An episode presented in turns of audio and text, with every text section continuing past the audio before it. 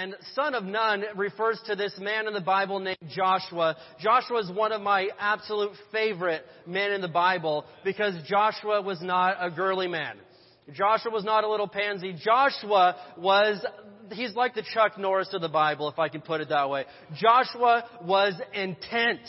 Man, he was a warrior, and we look at this book here, and you know, his dad's name was Nun, which, I mean, if, if your dad's name is Nun, you probably got a chip on your shoulder anyway. You probably grew up rough. But Joshua, here he is, man. He was born into slavery, and and he he made it to you know, initially uh, got rescued out of Egypt. They make it to the Promised Land and all this stuff. And him and Caleb, as you know the story, they go in with the twelve spies. Only Joshua and Caleb have a good report. The rest complain and are afraid. So God says, "Get out."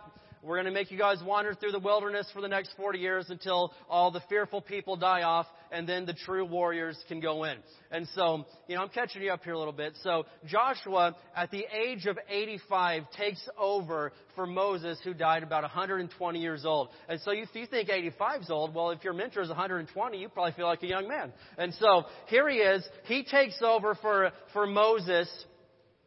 And one of the first things that we looked at in, in our first lesson on this is Joshua 1 9. It says, But this book of the law shall not depart from your mouth, but you shall meditate in it day and night, that you may observe to do according to all that is written in it. For then you'll make your way prosperous, and then you'll have good success. But the, one of the biggest things that, that God was telling Joshua right there is you've got to meditate the word.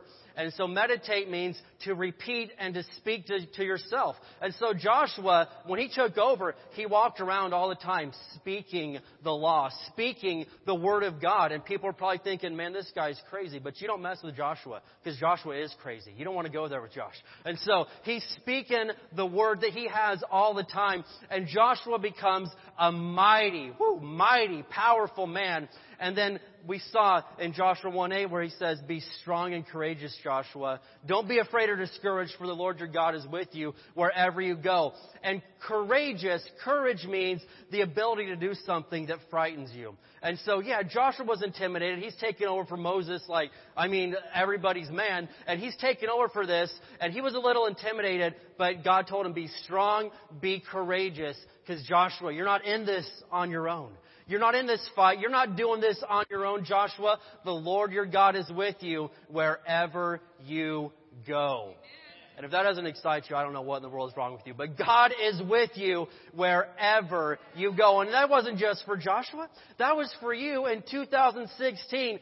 God is with you right now, no matter what you're facing. And God is on your side. If God is for you, who can be against you? If God's for you, who, who cares what's against you? You have a chance. You're gonna win if you'll do things God's way. So this week we're in part three of Son of Nun. This is normally again a Sunday night series, but we're going to do it on Sunday morning this week. And so this week we're at the point where Joshua and the guys, they're getting ready to enter into the promised land. And this is a very exciting story out of the Bible. But we're going to show you three things that happen before they can make it all the way into the promised land. So let's go ahead and uh, we're going to open in prayer here this morning for this, and we're going to get started. Father, in Jesus' name, we thank you, Lord, so much for bringing us here today. Lord, we thank you that we have a church to worship in. We have a church to learn your word in. God, we're thankful for that. I pray today that as we're gathered, you're going to speak to our hearts, Lord. You know what each one of us is facing. We're facing different things today, but you're the answer. And we know that you're going to, you're going to meet those needs today, and we thank you for it. In Jesus' name, everybody said, Amen. And so here's the first thing that had to happen and the first thing you're going to have to do to get into your promised land. The first thing right here that was said to him is this, get clean. You got to get clean. And you're thinking, man, what are you talking about? Let me show you this. Joshua chapter 3 and verse 5. So let's open our Bibles this morning to Joshua chapter 3. All right. Glad to see we got a, we got a little excitement in here still. That's good. Joshua chapter 3 and we're going to look at verse 5. And so, I mean, things, things are lining up here finally for these guys. They're getting ready to go in and cross the river.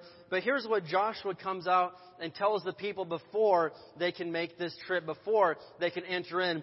Then Joshua told the people, Purify yourselves, for tomorrow the Lord will do great wonders among you. Purify yourselves, for tomorrow the Lord will do great wonders among you. And sometimes, man, God has some things He's wanting to do in your life. There's great wonders that the Lord wants to do for you. There's great things. I mean, there's a promised land waiting right there for you, but you're not ready for it, man. You're not ready. You haven't purified yourself. You haven't gotten clean. You're, you're still living in the same old mess that you used to be in.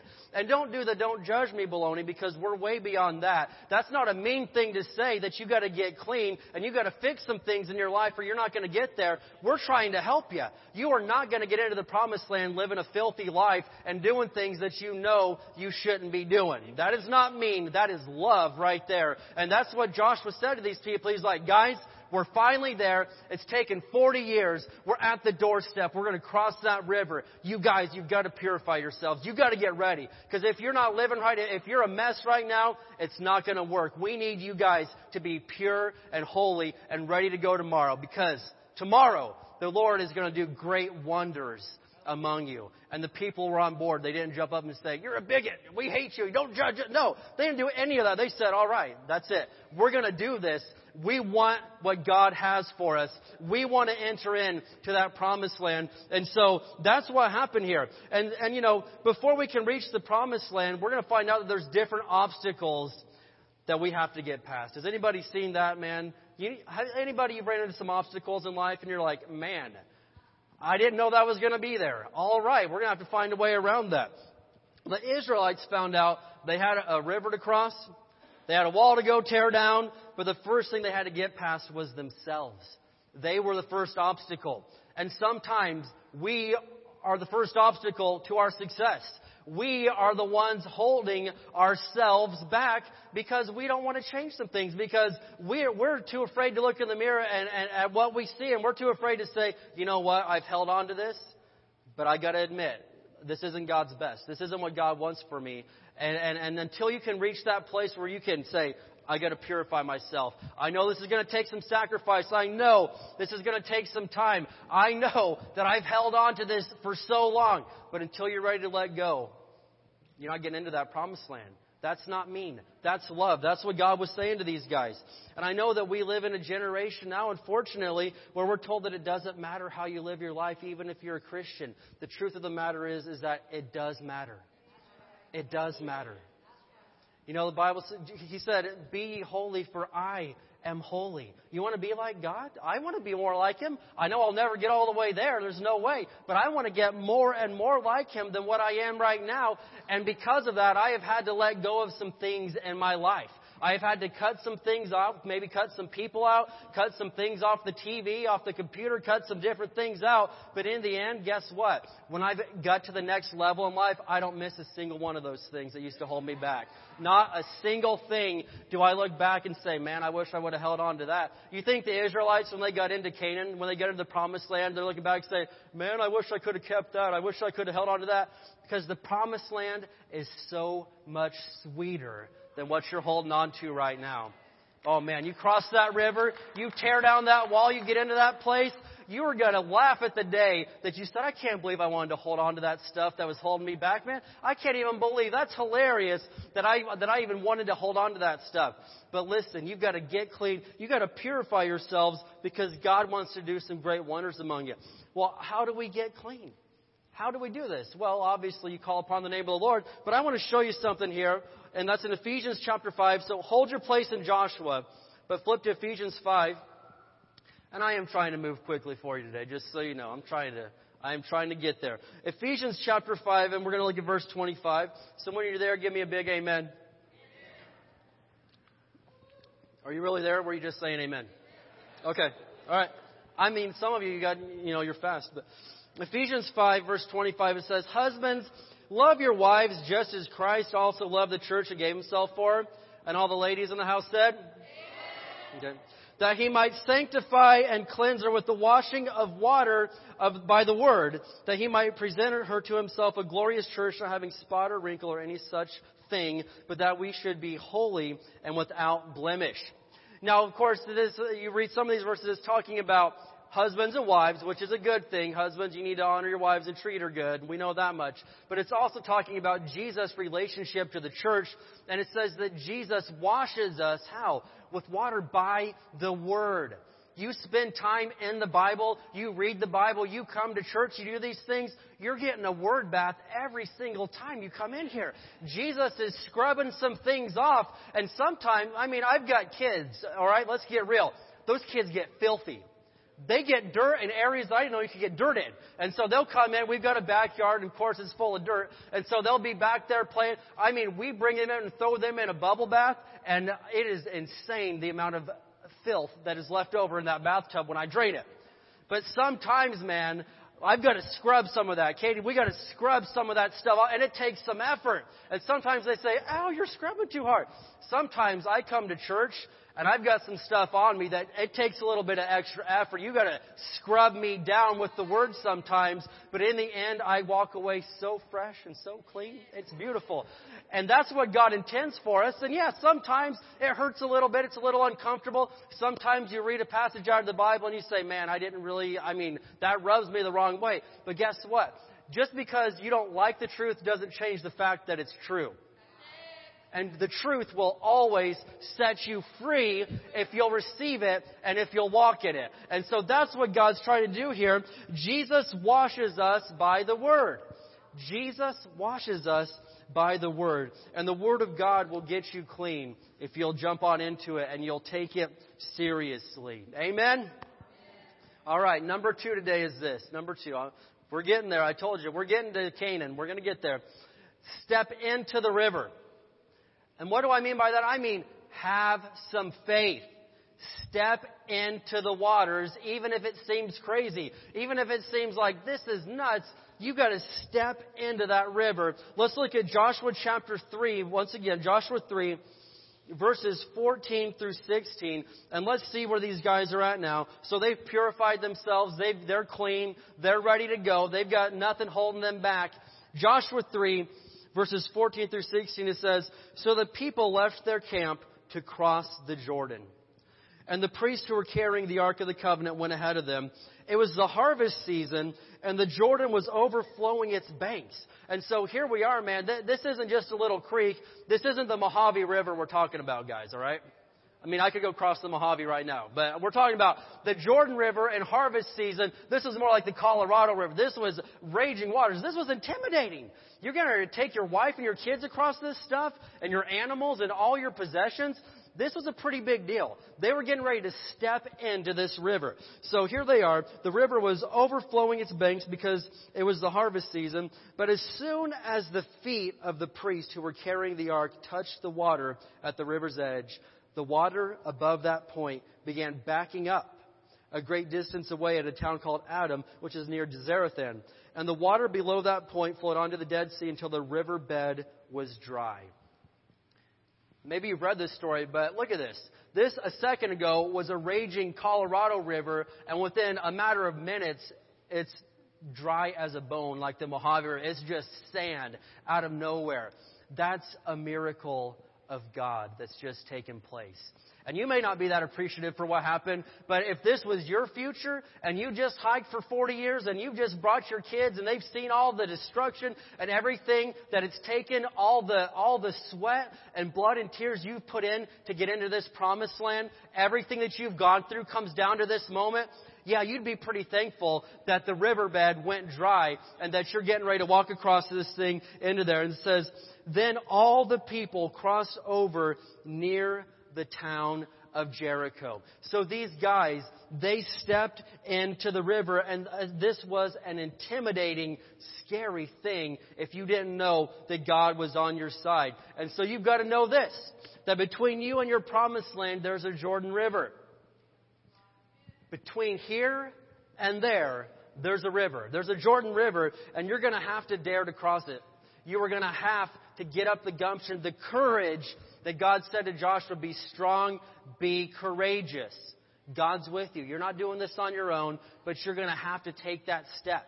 You've got to get in there. God didn't stop it until their feet got in there. God didn't stop it until they took that first step. You've got to take the first step. What is it that God's speaking to your heart today? If God's telling you, if God's giving you direction, maybe you need to make some changes here. Maybe you need to do this. Maybe God's telling you this over here. Things aren't going to change until you take that first step and do what it was that God's telling you to do. And you got to know this too that God always does things differently than we do. Have you noticed that? he doesn't usually take what we'd call the easy way, but he always takes the right way. He doesn't always. He, he it seems like God never takes the easy way. Wouldn't it be great if you know He just threw money down out of heaven? Whoa, here you go. You need you prayed for money and it comes. I mean, that would be the easy way. But no, that's not what God does because God's a loving Father, and a loving Father doesn't just throw things at His kids and never make them learn anything, man. And we know. I'm not saying God throws bad things at you. We we know that much. But I am saying that God will let us fight the good fight of faith. We will fight the good fight of faith because that's part of being a Christian. And we gotta know where to go for our source. And so a loving father, yeah, he's got the answer there the whole time. He's got the miracle, but you're gonna have to get into the Bible. You're gonna have to meditate some scriptures. You're gonna have to find something to stand on. You're gonna have to pick up the sword of the Spirit, which is the Word of God, and learn how to fight with that thing because it's not just gonna get thrown at you. It's not going to happen. And Joshua, I mean, he's, of anybody, he learned this lesson. He learned how to fight. He could have said, I am 85 years old, man. I've been wandering out there for 40 stinking years. And it's not even my fault. I had the faith to go and it's everybody else's fault. And sometimes, man, maybe you've been held back. Maybe you're in a situation and it's not your fault. You didn't have a thing in the world to do with it. It's not right. It's not fair. You did everything right, but it still happened. Guess what? Complaining and feeling sorry for yourself isn't going to get you into the promised land either. It's not going to happen. Pity doesn't help you. But what Joshua did was he, he did what God told him to do. This book of the law shall not depart from your mouth. You got to meditate it day and night.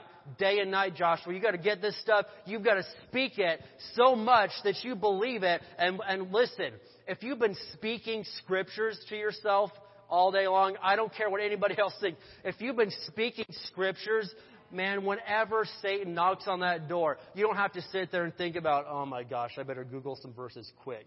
I better call pastor. I better get the prayer chain going. I better, no man, whenever he knocks on the door, dude, you open that door and there are scriptures blazing out of your mouth, man. You can't wait for a fight. And that's how Joshua was, man. He couldn't wait for this stuff. He was born for it because he was a warrior. He was ready for a fight. And that's the type of guy that I want to be. I mean, I'm not looking to go out and get physical altercations, but I am looking for a spiritual fight. And whenever Satan wants to engage with me, listen, I am more than willing to answer him, and I am not afraid of the devil. I am absolutely not afraid because I know the end result. We have overcome by the blood of the Lamb and by the word of our testimony. And we didn't love our lives so much that we are afraid to, to shrink back from it. So, listen, you got to be like Joshua. You got to get some scriptures. You got to learn to speak them just like Joshua did, even if everybody else thinks you're crazy.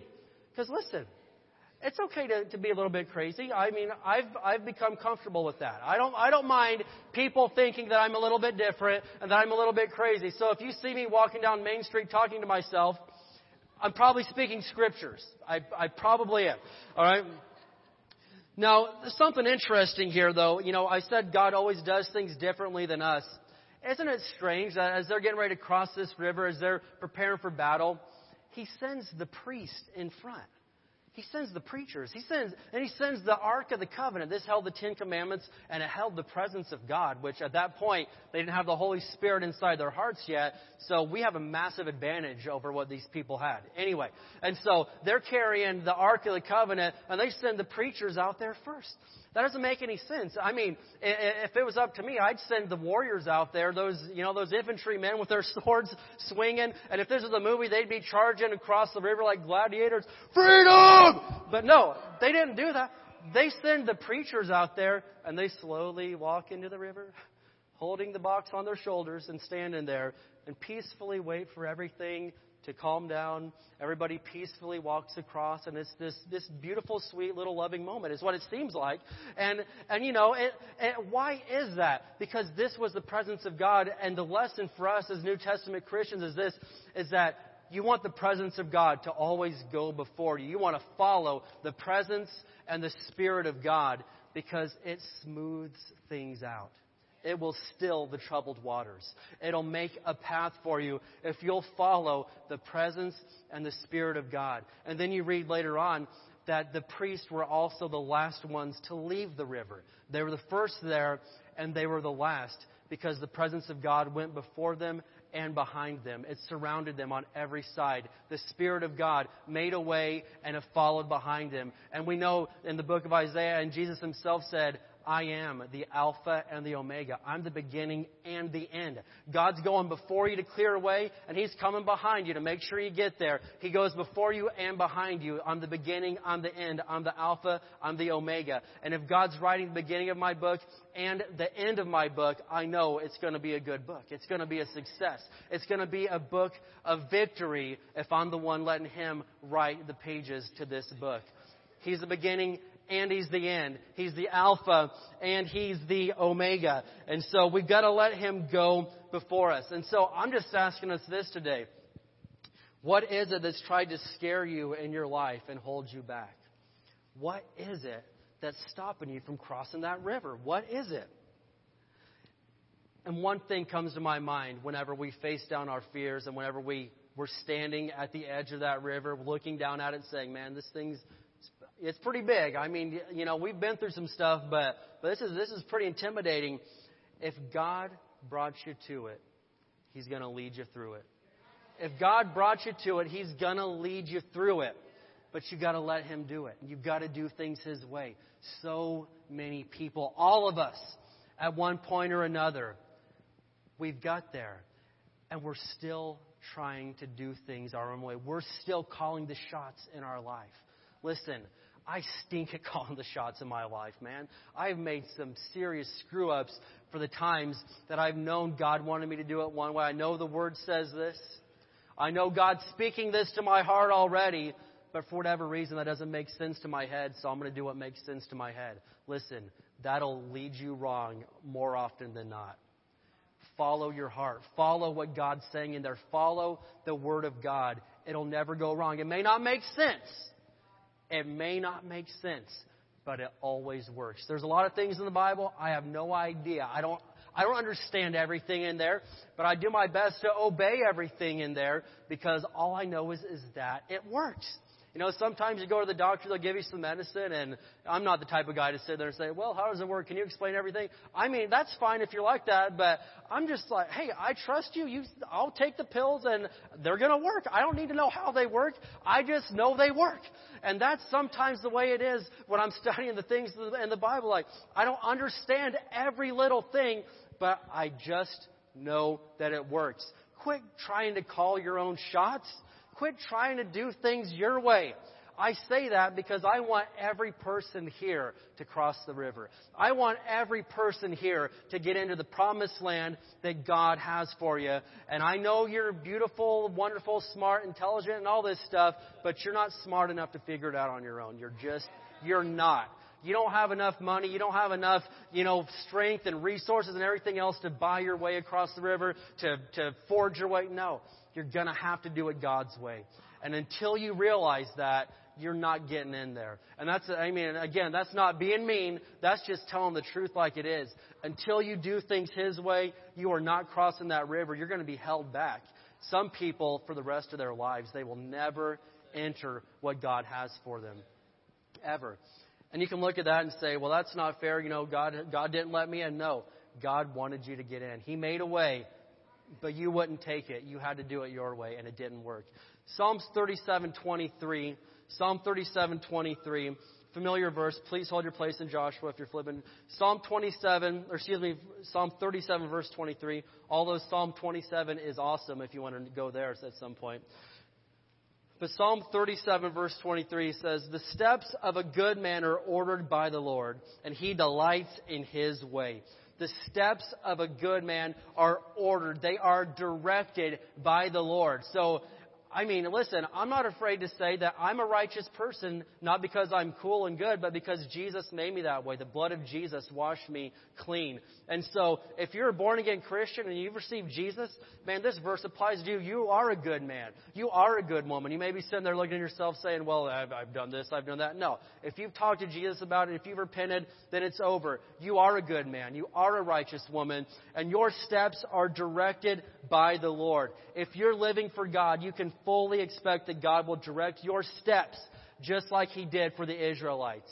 You've just got to listen and do things His way. Say with me. Do things His way. You've got to do it His way because there's no other way. So you've got to step into that river and live by faith. And the third thing is this. Here's what I'm coming to right here. And this is the exciting part of this story. You get to tear down the wall. Oh man. There's nothing better than tearing down a wall and kicking some behind. All right. And so the Israelites, they get there. They've crossed the Jordan and here they are in Canaan land. But once they crossed that river, there was still another fight that had to take place.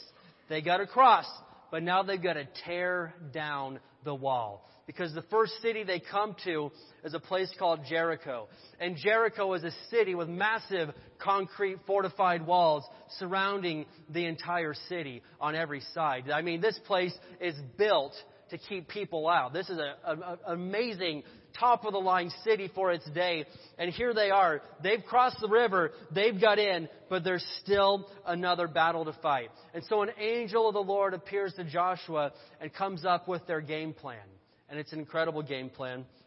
It says this uh, they're supposed to march around the city walls one time a day for six days. Have you ever heard this story? So they march around the city one time a day for six days. And once again, the priest would go in front, not the warriors, not the soldiers, but the priest would go in front. And on the seventh day, they were to march around the city seven times. And on the seventh time, the priest would blow the horns, and everybody would yell really loud. Now, I'm not a military, you know, I'm, I'm sorry I don't have that experience. I'm, I'm not a great war mind. But to me, this battle plan sounds like just about the lamest thing I've ever heard. Seriously, you're going to go, your, your weapon, you're going to yell at them? Can you imagine if we sent our soldiers into battle and their only weapon was, ah! They're just yell at people and that's what we gave them? But again, God's ways, they're different than ours. They don't make any sense. If I was Joshua sitting there talking to the angel, I'm like, okay, I got march around, okay, every day. On seventh day, okay, seven times gutted. This is going to be very intimidating. They're going to see millions of people. Okay, this this makes perfect sense. Okay, and then what? Okay, and then yell. Okay, what? Yell at the wall? We're going to look like fools. We're going to be a bunch of clowns down there with a bunch of preachers and blowing on horns and yelling at a wall? This makes no sense. And listen, I get it. Maybe God's telling you, He's spoken some of your heart. You don't know why. You may not even know why you're in this church today listening to me. You have, what's going on? This is the weirdest thing ever. Sometimes God's ways, His things, they don't make a lick of sense to our mind, but they always work. God's ways don't always make sense, but they do always work. And so if God tells me to go yell at a giant concrete wall, Look out, because you're going to see Pastor Dave face to face with a brick wall yelling at the top of his lungs. I'm going to do what God said to do, especially if He brought me through 40 years of wilderness and I'm still alive somehow. Especially if He made me cross the Jordan River on dry ground. Especially if He sent provisions and healing and everything I have needed for my whole life. If God says to do it, I don't care if you think I'm nuts. I'm going to do it because I'd rather you think I'm a fool than God think I'm a fool. I'm going to do things His way. And so their game plan is to just go and yell at this wall and watch what happens. And, and so, I mean, you're familiar with the story, but they're getting ready to do that. And one thing that you've got to keep in mind is this. You've got to keep this in mind is that God sees things you don't see. God sees things that you don't see. He has a much higher view than what you have. Much higher view. So, uh, for example, if I'm driving, you know, down the road here in my car, I can pretty much see my, you know, immediate surroundings, especially, you know, if there's traffic around, I can probably see what, like 20 or 30 feet in each direction. Because I'm like, I'm down at ground level with these issues. All right? And I've ridden in semis and stuff before. I'm at a little bit of a higher level. I can see a little bit further down the road, okay? I mean, it's still like not that awesome, but, but I've got a little bit of a higher view. Now, on top of that, I've ridden airplanes, like most of you have, and in an airplane, I can see stuff hundreds of miles away. Hundreds of miles down the way. And, and, and that's basically what it's like right here with God. You're down here in your little two-seater go-kart smart car, beep beep, looking at 10 feet in front of you, and you've got somebody sitting in the heavens with a much higher view than what you have. He sees, you, you, can, you, can't, you can't see what's going to happen 30 seconds from now, can you? You have absolutely no idea. I'm liable to do anything, all right? But you, you have no idea what's going to happen when you leave here today. You can't see five minutes away. You can't see an hour away. God can see 2,000 years from now. God knows what's going to happen to you this week. God knows what you're going to eat for lunch on Thursday. God knows who's going to win the game tonight. God knows everything that's going to happen because He's like that. He's all powerful. He's omnipotent. He's got it under control. So how crazy would it be if I'm down here in, in my car driving along and I've got somebody up ahead, you know, in a helicopter or something. They're like, hey, up there at this intersection, there's a wreck. You need to go around it. And I'm like, man, shut up. No way. I'm doing this on my own. I'm going to push right through that. I've got this. I'm a man. I've got this. And, and the pilot, the guy upstairs, he's like, oh my gosh. I'm telling you, I see this coming. If you'll just listen to me, I will save you a whole bunch of trouble. I'll save you a whole bunch of heartache. Just do things my way and it's going to turn out all right. You're going to get to the destination. But too many times we're down here in our little smart car beep. Eh, no, I'm going to do it my way. You can't see anything, man. You have no idea what's going to happen. Don't be like that. And Joshua got this revelation. He knew, okay, this makes no sense, but God sees things that I do not see. God has ways that I can't even begin to imagine. If God, I was going to go in and, and bomb the place and, and cut up, but all right, if God says to yell, we're going to yell. That's what we're going to do. And so they listen. They obey. And they're going to do things God's way. So I want to show you something here in Joshua 6 16. We're getting to the good part here. We're getting to the exciting stuff. Joshua 6, verse 16. And so they've been marching around. They've been doing what God says. They've, they've, they've done their laps. But here they are, the seventh day. Joshua 6, 16, seventh day, seventh lap, it says, and the seventh time it happened. When the priests blew the trumpets, that Joshua said to the people, shout! for the Lord has given you the city. And so here they are. Everybody starts shouting at the top of their lungs. And they were taking a risk. This was a shout of faith. Because what if they shout and nothing happens at all? What if? And so many times God's given you instructions. God's told you what to say. He's saying, praise me in advance. Shout right now. Go ahead. You can believe me right now, even though you haven't seen a thing. And we're saying, okay, I think I'm going to do it, but what if I praise and nothing happens? What if I, what if I, I quote these verses and, and it seems like nothing happens? What, what if I do this? What if, what if I do it and nothing happens? You've got to make this shout of faith because if you won't shout while the walls are still up, the walls are never coming down for you. It takes faith. You've got, you've got to be so confident that God's going to keep His word, that God is a man of His word. The Bible says that God is not a man that He should lie. God can't lie. He's not a human being. People will lie to you all day long. God won't lie. He's not a man. He doesn't lie. And so He's saying, you go ahead and you shout right now, whether you feel like it or not, that wall may be higher than it's ever been, but you shout now or it's not coming down. And so, the people, they're listening to Joshua. And, and, and you know what? You may, you may take that step of faith. You may say, okay, I'm crossing the river. I'm going to tear down this wall. I'm going to do what God's saying to do. But you're going to have well-meaning people try to keep you from tearing down your last wall. I will tell you that right now. There may be people that say, listen, we're your family. You're, you're doing the church thing too much. We're your family. I know we, we all believe in prayer, but we all believe in God, but I think you're taking this a little too seriously. You've got to look at the facts. You, you've got to do that. You're going to have well meaning, good hearted people that are going to try to come in and stop you from tearing down the last wall. Do not listen to them. I don't mean that mean. Don't listen to somebody that's not at that level of faith that you're at. And I'm sorry, but I mean it. When I was in the hospital dying, my parents would not let people come into the room if they weren't people of faith. If you came to feel sorry and give pity to little David Samples, you were not welcome in that room.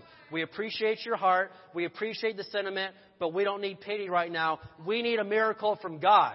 We need to tear down this wall. And if you want to come in and feel sorry for us, if you want to come in and, and shake, no, I don't need that. I need people of faith. I'll talk to you after the wall's down, but for right now, I'm going to shout. And so that's what we did. So somebody could you know, the, the carnal or the weak person would come up and say, Joshua, don't you think that's a little presumptive to shout and expect it to fall down? And Joshua could probably say, no, that's not a little presumptive. That's a lot presumptive. I presume that God's going to do what He said. Faith is presumptive. And so, yeah, I presume that God's going to keep His word. I'm presumptive. I'll do things that don't make any sense to anybody here if it's what God said to do. I presume that if I obey the word, if He says shout, I'm going to shout, and that wall is coming down. You say, we're going to take this city. We're going to take my children. We're going to take my healing. We're going to take what the devil has tried to hold back for all these years, and we're going to take it now. We're shouting, for God has given us the victory. All right. So if you can't shout in advance, then it isn't faith. Because there's a lot of people, listen, I've been in situations where I've stood in faith and nobody believed it was going to happen. Then when it did happen, all of a sudden, here comes the committee. Yay! Woo! Let's shout! Let's celebrate! Wasn't that awesome? You know what you want to do to those people that doubted the whole time? I mean, listen, you want to go Chuck Norris and give them a roundhouse kick straight to the face. But you can't do that because the New Testament says that, you know, thou shalt not wrestle thy neighbor. So you can't do that. But you know, when those people want to come in and they want to, hey, the wall's down. Okay, come on, everybody, let's shout now. The wall's down. Yay! You know, love them, be nice to them, pat them on the back. But we know the truth, and we know that we weren't afraid to shout while the wall was still 200 feet tall and poking his finger in your chest, saying, "I'm going to kill you. I'm going to. Your kids are not going to ever come back to the Lord. I'm going to steal your money, your job, your marriage. I'm stealing everything from you, and there's not a thing you can do about it." You know what I say to that? Ah! I'll shout at it, man. I don't care. I will shout right in your face, and you can think I'm a fool for it, but the walls, they don't stay up in my life. The walls come down. Every time. Now look at this. Joshua 6:20. Here we go. Joshua 6:20. Joshua 6 verse 20. And so they they've done what they were supposed to do, man. They've paid the price. They've put the time in. They've obeyed God. They've shouted. And even when everybody else said, no, you're crazy, there's people on top of that wall with bows and arrows. They can see what you're doing and you're yelling at them. They did it anyway. Joshua 6:20 it says this, when the people heard the sound of the ram's horns, they shouted as loud as they could. Suddenly the walls of Jericho collapsed and the Israelites charged straight into the town and captured it. The walls collapsed. They didn't just stand out there and say, ah, ah, uh, and you know, they, they didn't just stand out there like a bunch of little, I'm sorry, a bunch of little girls.